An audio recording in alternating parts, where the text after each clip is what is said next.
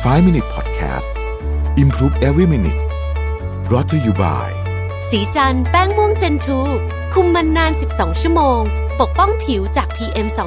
2.5 อัปเกรดเพื่อผู้หญิงทุกลุกสิ้นสุดการรอคอยกับ Back on Track Planner สมุดจดรุ่นใหม่ปี 2021 จาก Mission to the Moon ผมอยากชวนทุกท่านกลับมาจดบันทึกชีวิต เปลี่ยนตัวเองให้กลับมาดีที่สุดทำสิ่งนี้ไปพร้อม ๆ กัน Back on Track สู่เส้นทางที่คุณอยากได้ สามารถดูรายละเอียดได้ในเว็บไซต์ของ Mission to the Moon ขอบคุณครับ 5 minutes นะครับคุณอยู่กับประวิทย์หานุสาหะครับ มันจะมีมนุษย์ประเภทหนึ่งบนโลกนี้นะ ที่ปฏิเสธคนไม่เป็นจริงๆคืออยากจะปฏิเสธมากๆ อ้าปากแล้ว แต่ ปฏิเสธไม่ได้ หรือบางทีปฏิเสธไม่ทัน คือคนอื่นเขาปฏิเสธไปก่อนแล้ว ก็เลยเหลือฉันคนเดียวก็เลยต้องรับมาทำอะไรแบบนี้เนี่ยนะฮะซึ่งจริงๆ คนแบบนี้ค่อนข้างที่จะซัฟเฟอร์กับชีวิตตัวเองเยอะนะครับ เพราะต้องเสียเวลาไปทำงานในสิ่งที่ตัวเองไม่ได้อยากทำนะฮะแล้วก็ทำไปต่อให้ทำได้ดีนะครับ ก็ยังรู้สึกไม่ดีอยู่ดี เพราะเป็นสิ่งที่ตัวเองไม่ได้อยากทำตั้งแต่แรกนะฮะแต่มันก็มีอีกอะคือคนบางคนเพื่อนเราหรือว่า คนที่ทำงานอะไรเงี้ยบางคนเนี่ยไม่ว่าเราจะปฏิเสธไปกี่ครั้ง แต่ก็ยังมาขอร้องให้เราทำในเรื่องที่เราไม่อยากทำหรือว่าเกินความสามารถของเราอยู่ดีนะครับเออเรามักจะได้ยินคนเหล่านี้พูดกับเราทำนองว่า ไม่รู้จะไปขอร้องใครแล้วนะ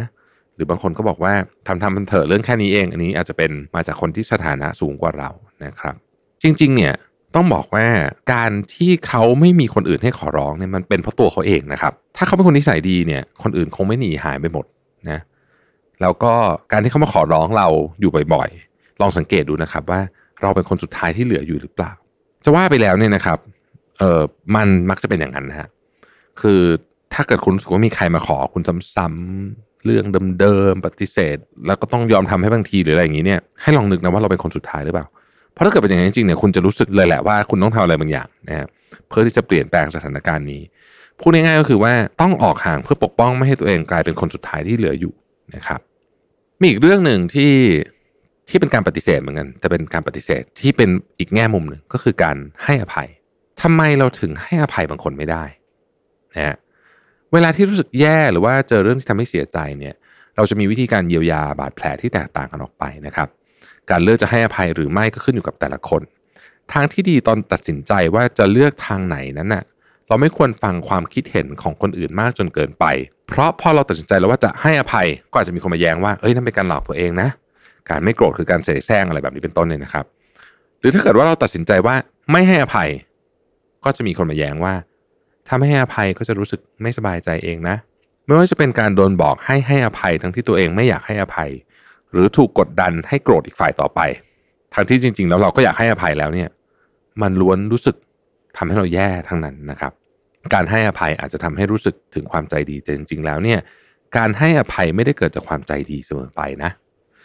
การยอมให้อภัยเป็นวิธีการปกป้องตัวเองวิธีหนึ่ง ซึ่งมันจะช่วยให้คุณรู้สึกสบายใจขึ้น สิ่งที่คนอื่นแนะนำก็เปรียบเหมือนยาที่ใช้ได้ผลกับคนอื่นนะครับ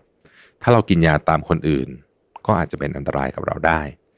จึงควรฟังเสียงในใจของตัวเองมากกว่าเสียงของคนอื่นในประเด็นนี้ เพราะว่าประเด็นการให้อภัยเป็นเรื่องละเอียดอ่อนเหมือนกับประเด็นการที่ เราอยากจะรับหรือไม่รับงานมาทำประมาณนั้นเลยนะครับบางคนเป็นอีกมุมหนึ่งของการปฏิเสธเหมือนกันก็คือ เรื่องของการปรึกษานะครับมันมีบางเรื่องเนี่ยที่ทำให้เรารู้สึกแย่แต่เราปรึกษาคนอื่นไม่ได้นะฮะเราอาจจะเคยคิดว่าถ้าเราเล่าเหตุการณ์ที่เกิดขึ้นตามความเป็นจริง มันจะฟังดูเหมือนการบ่นหรือนินทา